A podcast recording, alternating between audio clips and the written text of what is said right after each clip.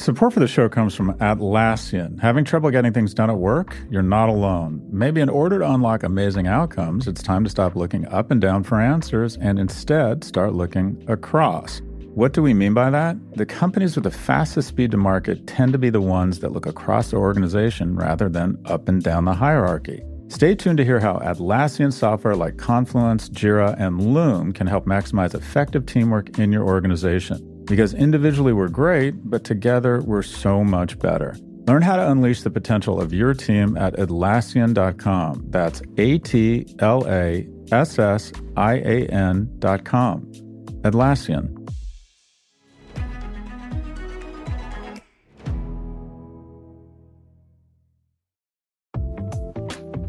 Support for the show comes from Mercury.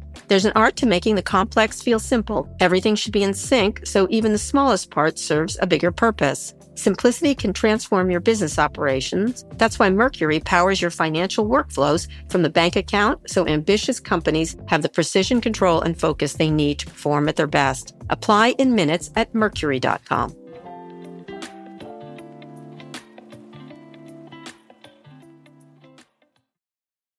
Hi, Pivot listeners. We've got something special today. Scott and I recorded this episode live at the DLD conference in Munich. Let's see how many wiener jokes Scott can make. I have a dachshund.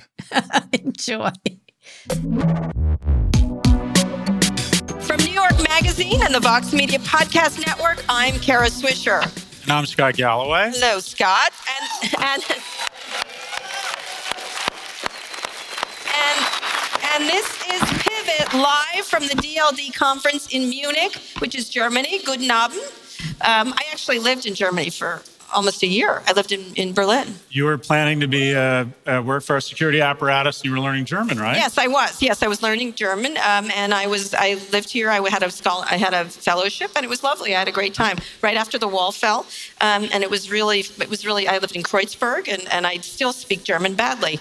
So anyway, we're going to do this in English if you don't mind. We're going to start off with topics and then some big stories. There's a lot of news everywhere. And we're going to talk a little bit about the EU and its uh, efforts to rein in big tech, which are ongoing, but there's all kinds of things we're talking about. But we almost didn't make it here. Well, I didn't because I don't fly private like some people I know.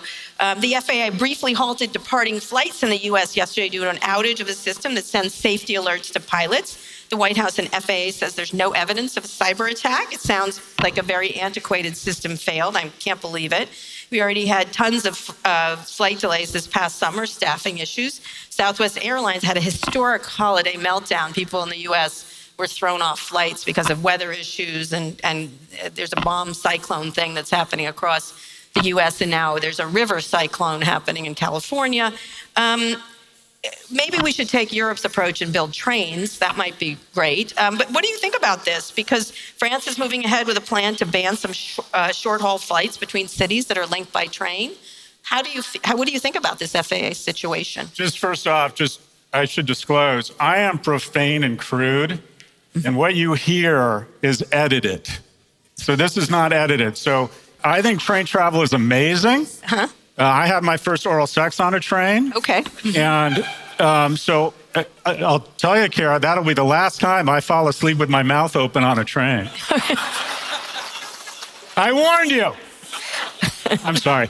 Go ahead. All right, more seriously, more seriously, what this reflects is very simple, and that is in America, we have decided that we no longer want to invest in the middle class. And the most obvious productive means of investing in the middle class is investing in infrastructure. Middle class people need to take, you know, municipal transportation. They need public schools. They have they don't have brittle water filters. And we in the US have decided to optimize everything around the top 1%.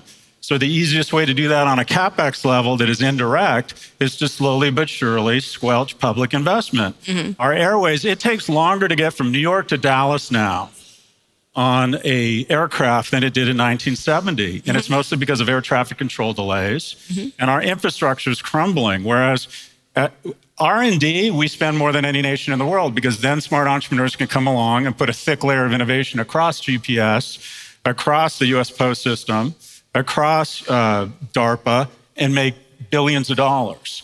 But when it comes to actual infrastructure europe and most, most modern democracies are just well ahead of America Because America has decided that low taxes and a lack of investment in infrastructure is the optimal model. But no, some of it, some of it was well, first it was this antiquated system, which is just shocking that there's always one point of failure.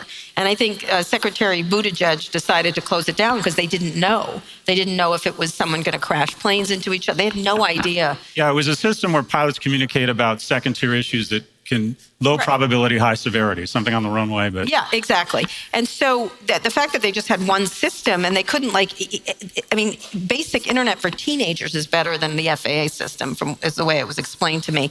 And so I think one of the problems is is why you could see something with the staffing issues in the U.S. because the airlines laid people off. Um, I don't know if it happened here in Europe, but they laid a lot of people off, and therefore staffing issues everywhere I go, staffing issues in the U.S. and and many places are really severe. They just don't have enough people, restaurants, uh, airlines, and things like that. Sorry. Um, and uh, and so what, what, and the other stuff is climate, which you can't really do anything about what's happening in California, right? I mean, you can in the long run, but there are these severe storms, mudslides, road outages. The same thing happened in the Midwest over Christmas, which was a peak travel time. It's it's that we don't have resilient systems in the U.S., and then the distances are so long, it makes it even worse. So, this idea of we have never had high speed trains anywhere in the United States, I believe, correct? We have Amtrak. Yeah, we just don't, we, we don't make those sort of forward leaning, leaning investments. So, what would it take to do that? Well, one, I mean, there is a reason along the Eastern Corridor and the California Corridor, you need a density, but what you need is a different mindset that says that we're going to invest, make long term investments that can't be financialized. I'll, I'll bridge this to OpenAI. OpenAI was initially funded with the notion by a group of people thinking, we need to fund this because we want to make sure that AI has safeguards on it. These were visionary people that said, okay, we have to be careful that AI doesn't go very dark places. You know who the biggest funder of that was initially? A guy with a hair transplant who's a man child. Anyways. Yes, that so, would be Elon Musk, just so you know. Or, oh, yeah, or him. Yeah. So, but you have, you have uh, all of a sudden, People smell money. And now we've come up with some weird, weird structure that pretends it's for not for profit, but the first $90 billion are going to go to Microsoft or employees or investors. So, about the time it starts becoming a nonprofit, it will have had to have been one of the five most profitable companies in history. Yep. What extraordinary bullshit. We have the financialization, anything that shows potential, anything sniffs of a profit opportunity we immediately snap from the public sphere. I can't imagine the people who initially set this up thinking we want to make sure we have safeguards in it. Imagine that all of a sudden it would be the differentiating feature of Bing. Yeah. It just isn't. We will get to that in a second. But it's true. It's really a, problematic situation and it's problematic for innovation and getting the economy back. Another moving on, Parler's parent company laid off the one that Kanye was supposed to buy, which we predicted he would not buy. And also, I mean, who would have thought he would have said something anti Semitic all the time? I don't know. He had it was such a shock to all of us in the United States. Um, it laid off most of its staff and executives in recent weeks. It's the right wing Twitter clone. I've interviewed uh, well, I got its first CEO fired. The second one I've interviewed is married to Candace Owen. Um, last fall, Parler said it would sell to Kanye. As we said, the deal fell apart. Twitter also has its own issues right now. There are reports that employees walked out of its Asia Pacific headquarters in Singapore over the weekend for non payment of rent. Um, it's discussed selling usernames in online auctions. I bought you at douchebag.com. I'm so Thank excited you. to give it to you for the holiday birthday. And, and they're trying to come up with money. Obviously, uh, he's having still having problems there. Um, he has recently said he's back at Twitter after spending three days at Tesla, whose stock is off 70%, and apparently he's fixed everything in those three days. Really great work, Elon. Thank you. Um, so, what do we think of this? What's going on with social media? Still really problematic in terms of making money. Yeah, but we knew this, right? Gettr, yeah. Parler, Rumble, the ones that tried to say their positioning was that you'd be liberated around free speech. And the question is, well, what exactly can you not say on Twitter? Yeah. What are you going to get to do on these platforms that you can't do? Uh, so positioning them immediately as far right just turned off advertisers. They never got any real traction. But you touched on a couple things that Twitter, the second order effects. It's a fun spectacle. But the biggest impact, the biggest business strategy of 2023 isn't going to be AI. It's not going to be supply chain. It's going to be how to be tough without being an asshole. And what do I mean by that? The greatest erosion, the greatest fall, the greatest decline in revenues ever incurred by a private company over a billion dollars has happened in the last 90 days. 50, Twitter had a run rate of $5 billion on the day that Musk made his offer. 50 of the 100 biggest advertisers have taken their budgets to zero, which means the other 50 are probably down somewhere between 20 and 70%. And if that's a proxy for the larger network, you're talking about a business that has gone from a revenue run rate of $5 billion to one to one and a half in 90 days. I challenge anybody to name a company that either without some sort of exogenous shock, a natural disaster, or a war, where that's happened in the last hundred years. In addition, that $45 billion that he's basically pissed away, this is already the second worst acquisition in history, assuming it's worth five or 10 billion. He's taken 40 billion into the street and immolated it. But in addition, he's going to destroy seven to 10 times the value of Twitter because Twitter, the Twitter virus, has escaped the lab and it's now affecting Tesla. Mm-hmm. And who is the average Tesla buyer? Is it a hard right Republican in Kansas who's on Medicare? who buys Teslas? It's guys who like to think they're woke, who have a lot of money, who want to say to the world, I'm rich, but I hug trees, have sex with me. Mm-hmm. And as a result of that self expressive benefit that is Tesla, they have the highest margins in the industry. And what has happened to the Tesla brand? Its net favorability in the last 90 days has gone down. And by the way, anyone been in the new Mercedes, I think it's called ESQ or the BMW i7? That shit's for real. Yep, yep. Competition yep. is coming for Tesla at exactly you know, the, the, the thing is, let me, it, Tesla's still way ahead. I was just visiting Lucid Motors, which is a beautiful car, by the way, another beautiful car. Yep. Um, I was actually almost killed by a German man who's designing it. He was driving me around the streets of Palo Alto in it, which was frightening. But it's a beautiful, powerful, luxurious car. I think Teslas feel like the inside of an egg when you're inside of it and you get rattled around. But they, are, they are, all of them acknowledge Tesla's very far ahead from a technology, manufacturing, et cetera. They can't make enough cars for the ones that people want. But competition is coming. China, uh, China demand is off what you're saying about a Tesla now is like wearing a, a MAGA hat in the United States for a lot of people, so they don't want to be in them. Um, a lot of the people who bought them, who are the who are not MAGA people, are, are buying them, and the trucks aren't coming anytime soon, and the cheap cars aren't coming anytime soon. As, as you know, I have a Chevy Bolt, which I love, love. my Chevy Bolt, um, twenty-eight thousand dollars in the United States. I love it. It's it's great. Like there's no way I would have been a Tesla possibility if they had a lower car, but I never would buy it now, and and never again. And my you know, my kids are the same way. They don't want to get in one. Um, we were going to rent over the holidays. We were in Palm Springs, and there was a possibility of renting a Tesla. And my sons go, "Not that douchebag."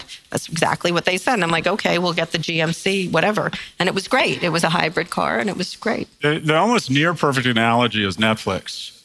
For eight years, because Hollywood couldn't get their act together and didn't want to attack a legacy business that was creating billions of dollars by putting a, a movie with a man in tights and a cape in the movie theaters for six weeks and then putting it onto cable and selling it they didn't want to make the requisite investment in streaming. And Netflix really, for eight to 10 years, had absolutely no competition.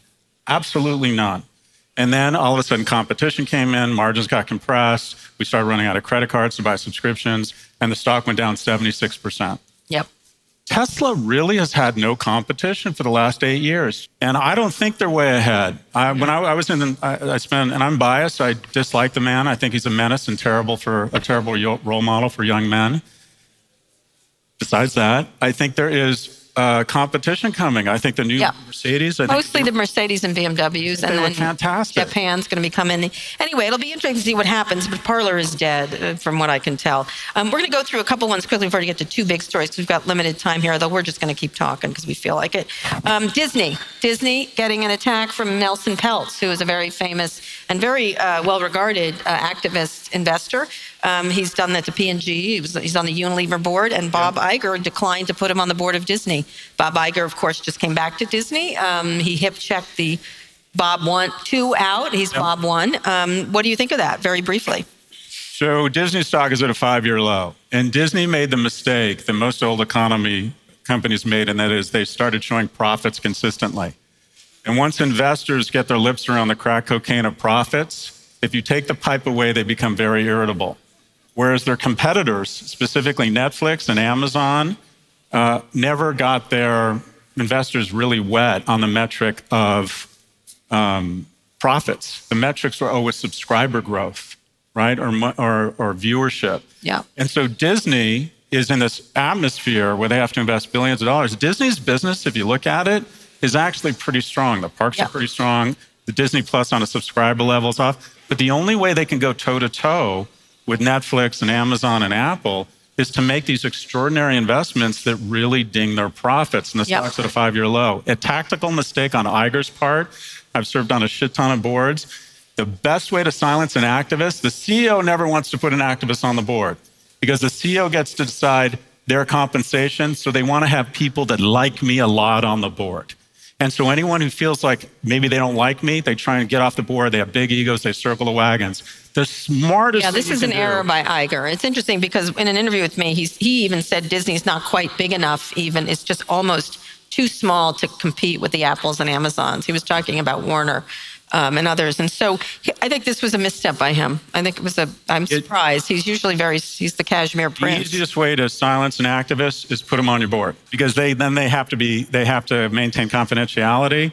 But there's a there's a non-zero probability you could see Disney if its stock continues to go down to get split up and be put in play. Yeah. Because that streaming network is amazing for anyone but Disney in terms of their existing capital and shareholder base. Their shareholder Yeah. base is used to profit. It's still such a strong company altogether. My daughter watches Frozen on endless loop. Uh, my three-year-old, and recently I um, I went to the store and there was frozen uh, string cheese, and it wasn't frozen; it was frozen string cheese, and it was all the characters on the sticks of string cheese. And I had to buy them because she screeched until I did. And then I texted Bob Iger. I go, "Go fuck yourself with this string cheese. That's enough. I've spent enough on. Anyway, he enjoyed that. I didn't realize he was wrangling with Nelson Peltz. He goes, I'm busy right now. And I'm like, with what? The string cheese is upsetting me. Anyway, um, let's move on. Uh, we're going to go to our big stories.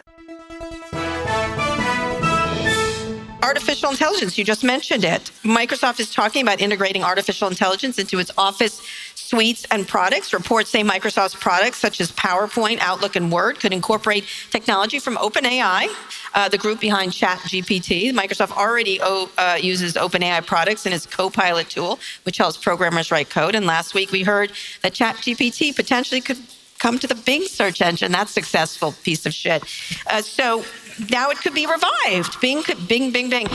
Steve Ballmer started uh, uh, introduced Bing at one of our conferences, and he kept saying throughout the interview, "Bing Bing." It was super weird. Um, but what do you think? What's who's getting the better deal? You seem to think Microsoft is doing well here. Why is OpenAI um, hugging Microsoft so so much? Uh, I've been the, whole thing. I'm still trying to wrap my head around it, and I was watching uh, uh, Sri Ramaswamy at uh, Neeva talk about this. It seems as if already uh, Sam Altman, who's this really smart guy, says that AI, by virtue of the technology, will likely become a commodity faster. And at the end of the day, you need the infrastructure and the computing power. Supposedly, it's about two cents per query of processing power, which is seven times what a Google search takes. So if you're going to have hundreds of millions of queries a day, that's real cost and investment. Yep. We're going to lose about Yep. 550 million. But if you think about, uh, he's going vertical, and that is he wants to find somebody who has the processing power, who has a cloud, huge cloud infrastructure, and already has a front end monetization tool. So it already struck me that the people who really understand this company are like, we're not going to have much differentiation for a long, for, for very long. We need to vertically integrate forward with a front end business app and sit on top of unbelievable computing power. And I can't help but think uh, the greatest concentration of IQ in history through the 60s, 70s, and 80s was NASA because we got the best German scientists out of World War II. But the greatest concentration of IQ ever assembled right now in history is at Google. And I Yep. wonder what Yep. Google is going to do. And they, they've been eating away at, at uh, Google Workspaces, taking bites out of Microsoft. Microsoft's still the dominant productivity suite, but there's others. Um, but they've been eating at it. And Google has started to really rein in a lot of its crazy stuff. Uh, all his, you know, the moonshot stuff is staying on the moon. What have you heard about ChatGPT? I'm still I, wrapping my head I, around you know, here's what's interesting about it is it's the first time when you think about cryptocurrency. I think uh, it's, I still believe it's just Sam Bankman-Fried aside. there's still an important tech, the blockchain stuff is important. We don't know where it's going. With when the internet started, someone said to me, I don't get I don't get what it is. I don't get what I do What is it? What is it? And I said, it's everything. And they're like, what? I go, everything. It's and they're like, what does that mean? I go, I don't know. I don't know what it's going to make, but it's everything. And you can sound start, like an ad for Bitcoin. I know it, it's true, but it, it, Bitcoin isn't everything. It, you started to see the uses of it, whether it was wet when you got Yahoo, uses, uses, uses, and then it became the efficacy became obvious very quickly, right? Whatever happened to roll out, you're like, oh, I like that, but you didn't know what it was going to be, and that's how I feel with ChatGPT. I don't know what it's going to be, but you're already starting to see either entertainment uses writing press releases. There's all kinds of things it could replace. It's essentially what um, spreadsheets, uh, digital spreadsheets did for accounting. You just plug the numbers in and it does it. This is going to do for text and then photos and stuff like that. And so I don't know what it's going to do, but it feels like it has efficacy and you can see it at work. Even if it's stupid and it answers dumbly, that's at the beginning of this. They're like, someone once said it's, they're like dolphins now and they're going to surpass human brain ship very soon. But they're they're still dolphins, right? They're incredibly smart, and so I think it, we don't know quite what's going to happen, but I do think it's you can see you can see in your head where it could work. It could mm-hmm. start to begin to. It's not as fuzzy as crypto. Like, what am I going to use cryptocurrency for, except for speculative? And I don't feel like doing that. But the, the thing we do know will happen is this is the year of AI in terms of fundraising. Just Yes. as everyone showed up in All the money from crypto will in go. 98 and 99 saying, oh, we're not Williams Sonoma, we're WilliamsSonoma.com. I can't imagine the number of name new companies that are going to be AI powered or AI Yeah. this. Yeah. I don't know if the reality will catch up to the perception, but it's, it feels so exciting. It's going to be a new gold rush in terms of capital. Yeah. And you look at the a mental health nonprofit used GPT to provide counseling for 4,000 people before pulling the plug because they said simulated empathy feels weird. Um, you know, I guess. you know, it'll be interesting to see if they could get it right. One of the issues when I was at the MIT Media Lab once, they were using therapy for um, robots for therapy and they could never get the eyes right. The eyes were all, the answers were good, the eyes were off. CNET, the the the uh, the website, the news website's been publishing AI written articles since November. Um, and next month, an AI powered chatbot will help a defendant in the U.S. fight a traffic ticket in court. I mean, things like that. Like, who would have thought of that? You know, we'll see. I think we're going to probably go through that bad actor cycle like we did with cryptocurrency. I think this is the story of this year because I think these big companies, by the way, the most dominant people continue to be Apple, Facebook, Meta, um, Amazon, and Google and Microsoft. So it'll still be the big companies dominating, but it'll be interesting to see innovation. Yeah, but if you talk about Amazon, Facebook, and Google, uh, take Microsoft out. We always talk about big tech as if they're all equivalent. It's really now Big Apple. But they're headed into the headset. That's what they're going to introduce this year. This headset that costs. Oh my God, what an enormous bag of shit that's going to be. Yeah, I excited love. I love the notion that people think are under the impression anyone will put anything on their face that doesn't make them more attractive to other people. And the first thing that happens when you put anything on your face from a tech company Yeah. is it's a prophylactic and Yeah. you'll never consent Yeah. the child. Yeah. This will be this will be the Hermes watch. It'll get a ton of press. Much people will try them. You'll get one, and then it'll be in the drawer with your Fitbit and your fuel band. Yeah, could be. I just found my Google Glass the other day. I feel like that was the single greatest, greatest line I ever wrote, although now today it's not as, it seems a little. You're more hopeful though for the. I am. I am. I am. When when Google Glass came out, I, I when Sergey they he took it to the Victoria's Secret thing and they wore them. Do you remember that they were wearing them and walking down the aisle with them? Diane von Furstenberg, wasn't it DVF? She was there. Yeah, DVF was there, and and they they they called me and they said, "What do you think?" I said, "You've rendered supermodels unfuckable." Nice. Um, which I think you can't say now. Uh, I believe it's cancelable at this point, but oh well, I just said it. Um, so there you have it. And so I, we'll see where it goes. I do think that actually we'll have applications, and I'm very eager to see what Apple does because you know we didn't think those air when, when those AirPods came out, even though you go on and on, everyone made fun of them. Yeah. Great product, the AirPod. I, I think they will make something worth looking at, and we'll see where it goes from there. We'll be right back with more from the DLD conference. Vox Creative. This is advertiser content from Atlassian. The universal truth with our customers is they're all struggling to get stuff done. Our goal is how do we help them unleash the potential of their people, their teams, and their technology to actually get the right things done at the right time with the right people the right way. And when we do that, magical things truly happen. Dom Price is Atlassian's work futurist. It's his job to help Atlassian customers imagine more effective ways to work. It's completely natural to focus on what you can control in your team. The problem is if, if that's all you do, you get pretty myopic. The best teams I'm working with, they really work on who are the people upstream and downstream that we need to work with. How do we get flow across the organization? How do we get value into the hands of our customers quickly? And sometimes achieving flow means that instead of asking who do I work for, it's asking who do I work with.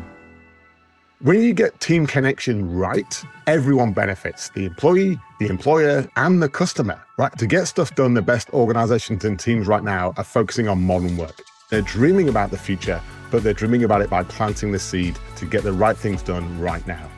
Atlassian software like Jira, Confluence, and Loom enable teams to work effectively together to accomplish what would otherwise be impossible alone. Learn more at Atlassian.com. That's A T L A S S I A N.com.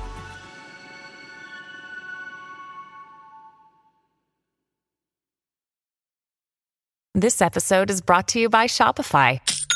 Forget the frustration of picking commerce platforms when you switch your business to Shopify, the global commerce platform that supercharges your selling wherever you sell. With Shopify, you'll harness the same intuitive features, trusted apps, and powerful analytics used by the world's leading brands. Sign up today for your $1 per month trial period at shopify.com slash tech, all lowercase. That's shopify.com slash tech.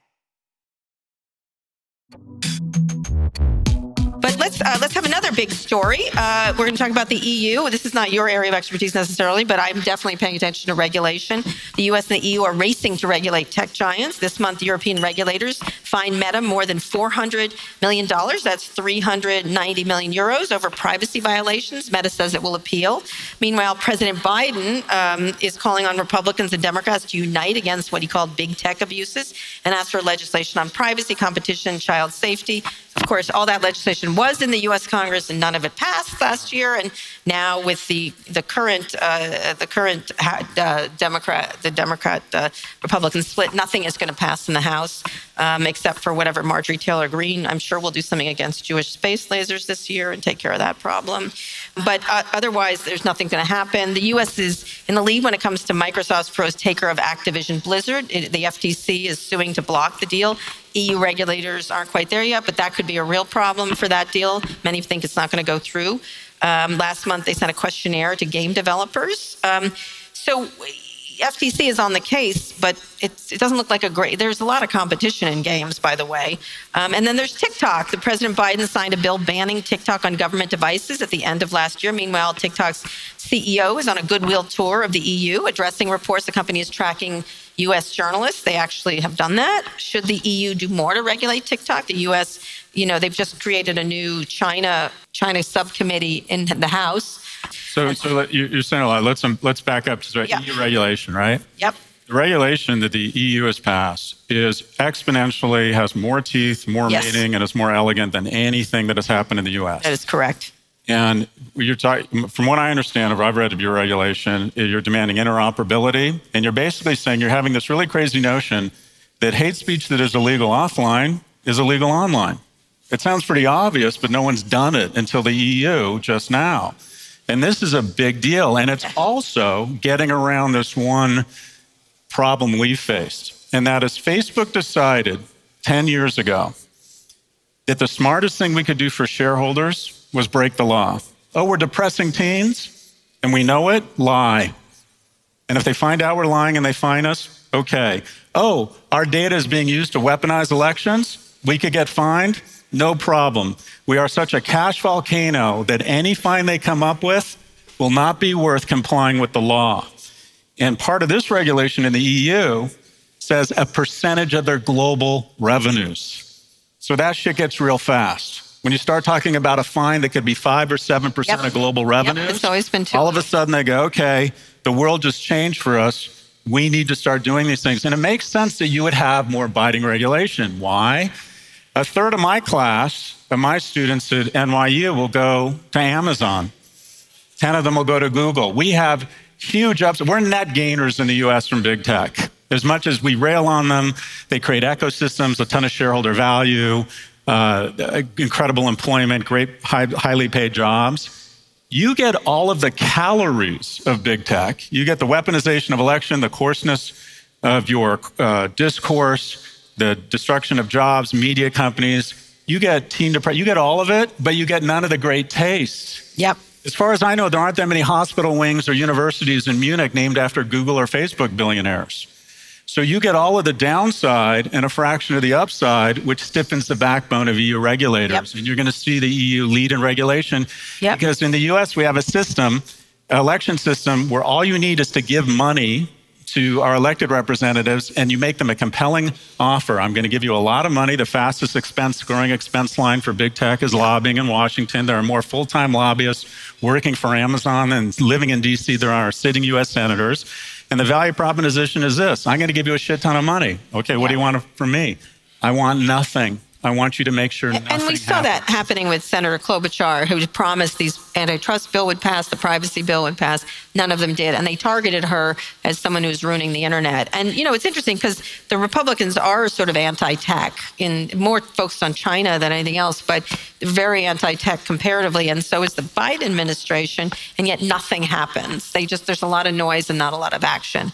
Um, Kevin McCarthy, though, is quite tight with the tech titans. He's been visiting them and getting money from them. And so the whole thing is, it just nothing happens. No legislation happens and no, no privacy legislation happens. And I think it'll be up to the EU to take care of this. Honestly, I think that's that's the only thing. And the EU wants to wants to is now pushing tech companies around telcos and things like that. Um, and of course, uh, Meta vaguely threatened to leave Europe last year over regulation on moving data out of the EU. Really, kind of ridiculous. Um, in any case, keep going, EU, because we just talk about TikTok sure. because I know there's a lot of regulators here and a lot of people who have influence. Yep. Um, uh, I love TikTok. I think it's amazing. I'm a huge consumer of it. I think it's just incredible. Uh, I think it's one of the largest threats to democracy we've had in the last 50 years. And if you believe, like me, there is no separation between the CCP and a Chinese company where they can disappear for a CEO in four, for four weeks. Imagine if Jeff Bezos just disappeared for four weeks and then showed up in Tokyo and said, I've taken up painting. Yeah. Right? That's what they've done. Yep. So if you, like me, believe there is no separation between the CCP and Chinese companies, if you believe that China has a priority or a strategic imperative to make the West, Europe, and the US less powerful. And you recognize that all of our children, all the young adults younger than 28, spend more time on TikTok than every other streaming media company combined. Hours, they, hours a day. Wouldn't they be stupid? Wouldn't they be ignorant to not put their thumbs on the scales of anti Western content? income inequality, systemic racism, democracy doesn't work. That's what I would do. This is a TikTok either needs to be spun to Western assets in those domains or it should be banned full stop. And we keep talking about espionage. It's not an espionage tool. That's what Facebook is for. It's the ultimate propaganda tool. We are going to raise a generation of civic, military, government, and business leaders that feel a little shittier about Germany, yep. London, France, and U.S. because yep. the CCP is going well, to put you know, their school systems, Western, the government, anti-Western content. It should be banned.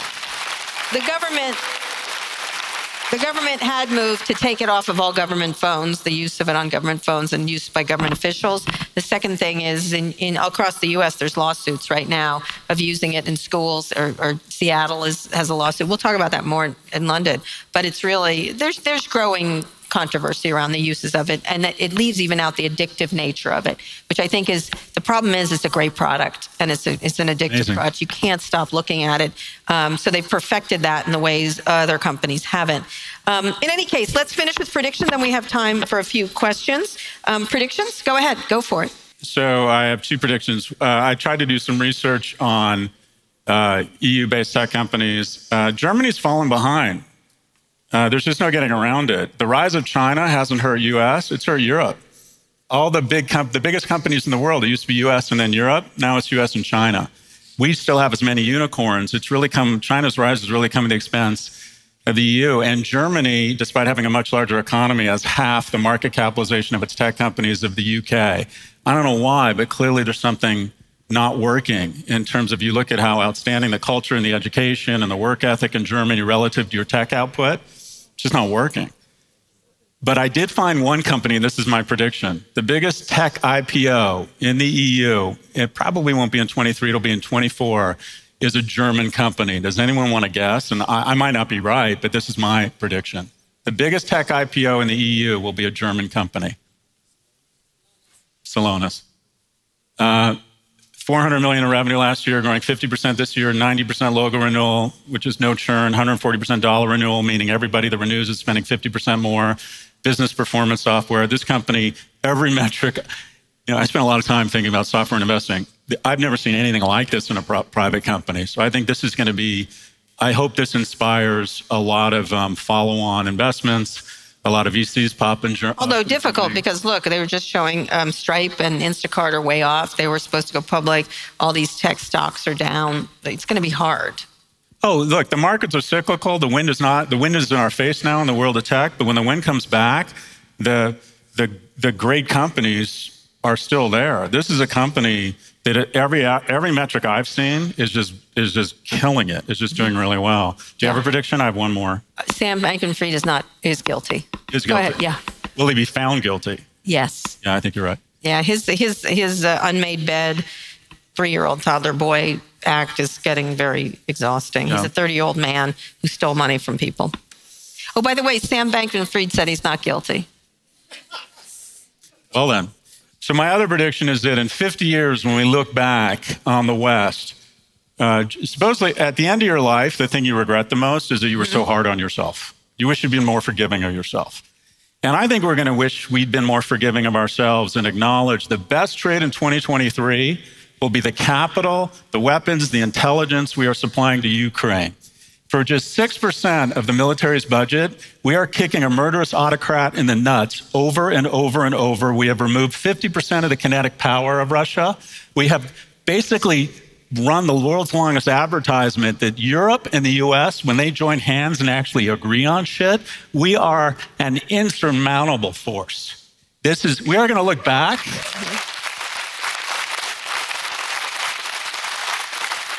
We are going to look back, eh, I think, and maybe hopefully sooner, and say, why didn't we celebrate each other and celebrate? Europe is a union again. NATO is out of a brain coma.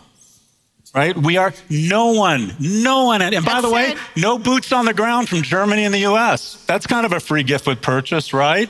We're going to look back and think this was this was one of the greatest accomplishments of the West of the last century. Can I just say though, your I just interviewed your friend Ian Bremmer, and his top yep. risk is Russia yeah. turning into a rogue state. Going nuclear. They're, yeah. they're like Iran. I had Ian on yesterday. Yeah, I agree. Yeah. He's so, wrong. That's the danger. Anyway, that's a good prediction. Um, so we're going to get some questions uh, from the audience. Um, oh, my other prediction is George Santos is lying about quitting. That's our hope that he said he's not quitting, but he's lying about that. Things are so much better in Germany it when is. George Santos was chancellor. Oh, he'd be so. He was chancellor. No one knows I don't know if you George know Santos that. Is. No, he was. He was. He's a congressman who literally every time he says something, it's a. Now the latest one is he's a volleyball champion. Like how? Honest, I mean, I have to give it to him. He's an excellent liar. He, Anyways, they don't know who he is. Stuff. The congressman yeah. just lied about everything he got. Yeah. We'll be right back with more Pivot in Germany.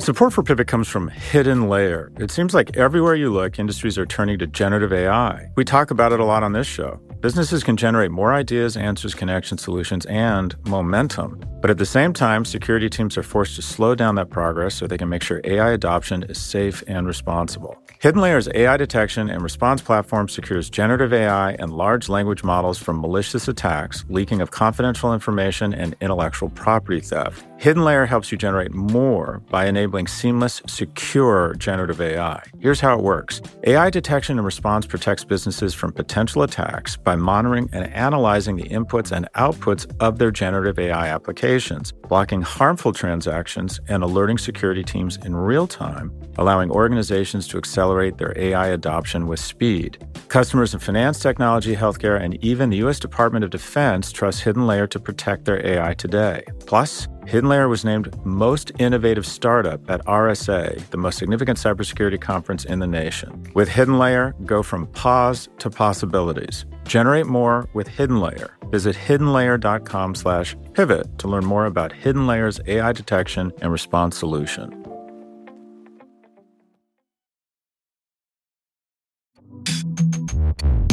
Uh, questions from the audience. Let's go. Oh, and by the way, um, I'll say there's a fan named Andreas couldn't make it tonight because he has a daughter in the hospital. Get well.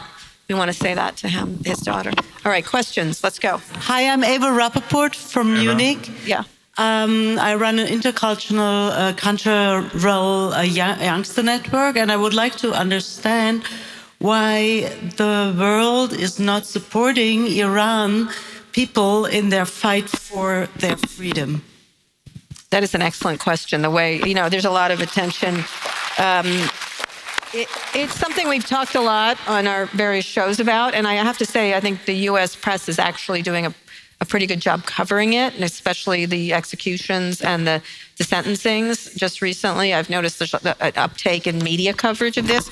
But, you know, there's because we'd rather look at some ridiculous circus in the House um, over voting and whether Matt Gaetz is smiling or not. And that kind of thing. And so, what's happened with the, at least the Republican Party uh, in the U.S. This is just from a U.S. perspective, is that they don't have the, the focus is on so many other things, including the cha- political chaos in the U.S. that they're not focusing in on what's happening in Iran. And so there's not a, and then there's Ukraine. Um, and then there's the weather stuff and the energy crisis and everything else. And so there's risk after risk, and it gets pushed further down the list. That's my impression. I have noticed an uptake uh, especially as they become more and more um, murderous. Um, is, that's all you could say. They're murderous rogue thugs. They're getting more attention for it. I'm not sure there's much we can do about it, especially since they're aligned with uh, Russia now in such a significant way. But Scott. I, I, don't think I don't I don't think the world has missed that you see ro- news about Russia and you see men fleeing, and then you look at Iran and you see women taking huge risks and um, you know trying to inspire uh, I don't know, to inspire revolution, inspire a better world.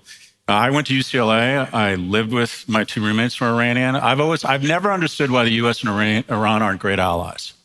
Just the Iranians I knew in LA felt more American than Americans. I mean, we just, I felt like this was such a culture that felt so similar to me uh, as America. But, and I, we don't have time, uh, or uh, it's dangerous, but I guess the question, I feel like your question was pregnant with a comment, and that is, what we sh- what should we be doing? Because my sense is we put in pretty harsh restrictions and sanctions against Iran. Um, I mean, should we be? Should our security apparatus be more aggressive? Would you want to see us take military intervention? I guess the question is, what, what do we do? What should we be doing that we're not? Yeah, yeah. It should be a more unified approach. Would be guess. All right, another question. We have time for two more. Hi, Clyde Hutchison, um, long-time listener, first-time caller. um, just say Elon Musk disappeared today. Okay. What would uh, yourself and Scott do with all your spare time? you know, we had, didn't really talk about him that much today. Just he happens to be an OpenAI investor. That's all. Um, he's been he hasn't been quiet. He said a number of. I think people are getting tired of him. Actually, um, even though I, I hate to tell you, people write us and say stop talking about Elon. But when we do, the, the, numbers are crazy. When it's like Trump, you know, stop talking about Trump, but then everybody wants to read about him, and that's an unfortunate thing. Um, I think the problem is he is really, um, in many ways, a visionary, and the, like Tesla and the rockets, and even Starlink. No matter what you think, the geofencing he's doing, which I think is appalling. There's so many astonishing things, and then this jerk shows up on the other half. So I think it's difficult, and I think his story is a lot bigger than you think because he's involved in um, foreign policy. You know, he's involved in space travel and national security. Um, it's more than just him being a jerk on Twitter. It's a it is a bigger story. So I I don't think he's going to disappear. I think though there is a good there's an interesting chance if he becomes the question is is he like a Thomas Edison or is he Howard Hughes? Right? I think that's real and you know how that ended. Um, Charles Lindbergh. Charles Lindbergh. You know, you don't know what's going to happen to him. The, the, U.S. has been littered with visionaries like this. But I got the sense from your question you feel like we talk about Elon too much. Is that accurate? If I read into the second layer of your question. You're worried about us? Us, we're fine without. I invite that. I need more people. Yeah, we'd like more characters. We were thrilled with ChatGPT. But let me Like, let me just comment. The, the on the ground, the biggest impact on business, I think, in tech, is another is going to be is inspired by an action of Elon Musk, and that is Yeah. you have to acknowledge, and every CEO in tech can has noticed that Twitter, as much as I was hoping the site would crash, is working. And it's a minimum viable product right now, or an acceptable product, with 75% fewer employees. So you got to imagine in every boardroom, They love them. they're going, okay, what if we took our employees down 20 or 30% and managed to hold on to all the revenues? And this is a prediction I have for 2023. I do a predictions tag. You're going to see revenue growth decline in big tech, and they're going to have the most profitable quarters in history because they're looking at Twitter and go, if he can do this with 75% less people, can't we do what we're doing with 20% less? and we don't have to tweet terrible things. You know, I mean, I think he's they love him. Trust me, those tech CEOs love what he's doing. They don't want to do it themselves necessarily, but they will do the actions, not the not the crazy the crazy stuff. He's all his. All right, two more quick questions. Right there, this woman right here. Hi, huge fan of the show, Giselle. Hi, Giselle. Um, so I'm an executive coach, and my clients are all dealing with questions very often of mental health. Scott, you've spoken a lot about it. You're a huge advocate. As we think beyond now, how do we take mental health into consideration for the decisions that we're making and the people that we're affecting? That's a great question. It's an important one. Scott and I were just talking about it before. My son is doing his college things and he's just too wound up. And they just had a mental health day at school. And he's always like, why, why are they having mental health days and not incorporating it into the entire scheme instead of talking about it, which was interesting. Because, anyway, go ahead. Yeah, I, I think a lot about this. I struggle with it. Um, and I think we've, one of the wonderful things about what's happened in the West over the last, just as cancer was destigmatized, I think mental health is in the process of being de- destigmatized and people are open and can talk about it. However, I would argue it still hasn't been destigmatized for, for men. I think one way to take your career path off of kind of being a CEO as a male is to talk openly about your struggles with mental health. I don't think that's a good resume builder. So I still think there's work to do from a public perception standpoint. But I also believe that uh, social media, and there's evidence, my colleague at NYU, Jonathan Haidt, has shown that about the time social media went on mobile, you saw a dramatic uptick, specifically with young girls in hospital admissions and self harm and self cutting. And what's the point of any of this bullshit if our kids aren't mentally well? So I think we have to hold social media accountable. And I think we all need to just be. I can't tell you, whenever I talk about the mental health struggles I've had, how many men reach out to me. And I'm talking about men who just never talk about it before. Yeah, you So- could have a men's movement. You could be like Jordan Peterson. Thanks for that. Yeah, Thanks for just that. thinking about it out loud. Sorry. Got it. And so it just, it's very basic. When I'm talking about mental health, I try to do this, and it's tough for me because in general, I don't like people. I'm trying to be open to new friendships. Yeah. I'm trying to reach out and say, hey, what's going on? I'm trying to be nice. Do you want to grab coffee? I think, especially men, I think we need to do a better job of like being open to new relationships. I was just going to make a friend for Scott in London. I'm making him go to dinner to meet someone. She set up a play date for me. She All right, keeps I'm gonna- I'm calling and do saying, the "Have final gone with question. Toby yet? Um, Selena Milanovic, a biomedical engineer working at Siemens. And my question is about digital health. And we made a few comments earlier about the importance of very strict and very smart ways of regulating um, the topics relating digital and AI. However, when it comes to healthcare, this might be really a showstopper for Europe. So, countries, for example, like um, the US or other um, countries in Asia, might actually develop a lot quicker than we can in Europe because they have Yes. a little more flexibility and leeway. So, should we have a double standard in creating, um, let's say, regulation um, for companies that are using artificial intelligence for entertainment versus companies that are, let's say, are using AI for health? Yes, I do, and I think you're wrong. I think the U.S. is quite strict on digital health issues. They may be uh, porous. That's different. That's about systems, but it's quite strict. You know, that's the one area. That's why it hasn't developed as quickly. Um, we have to be thinking hard about the privacy issues around health. I mean, really. I mean, Amazon knows more about your mental health than you realize, given what you buy and things like that. But I think it's, um, I think definitely stuff around entertainment should be different than it should be around mental health. That said, all of it is data for the system, right? Anything you do, you'll be tracked the rest of your lives. And so it all goes into health, whatever you eat, whatever you buy, whatever you go, whatever you do. And so we can't think of it not as an ecosystem because it's all part of the same things. But regulators should be very smart about healthcare, travel, EVs. They have to get smarter and it will involve a lot more regulation. Last word? I do think you want to err on the side. I hate to say this, but Section 230 and a lack of regulation in the 90s was probably the right call for tech. And it resulted in some externalities, but we failed to then implement regula- regulation to get it in control. And I was fascinated with the fact that the EU has fallen. I mean, your biggest market cap tech company is that chip company in the Netherlands. The biggest one here is SAP, and they're like 15% of the valuation of big tech. And I'm like, what? It doesn't make any sense you got an educated populace, you're digitally very savvy, it just doesn't make any sense.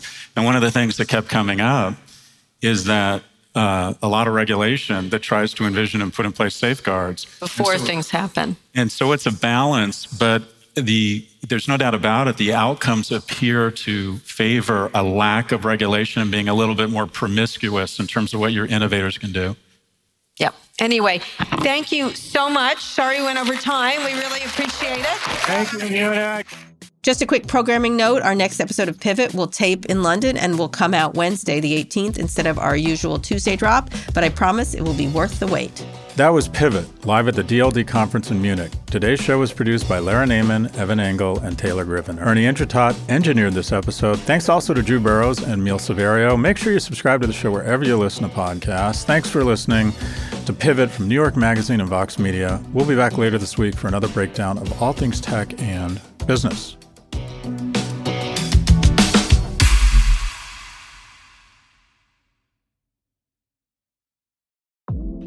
Support for the show comes from Atlassian. What do you think of when you hear the word flow? How about a smooth river of collaboration culminating in a shared ocean of positive outcomes across your organization? Atlassian software like Loom, Confluence, and Jira can help you achieve maximum flow across your teams by enabling fast and easy communication and connection no matter what time zone they're in. Because individually we're great, but together we're so much better. Learn how to unlock flow across your teams at Atlassian.com. That's A T L A S S I A N.com. Atlassian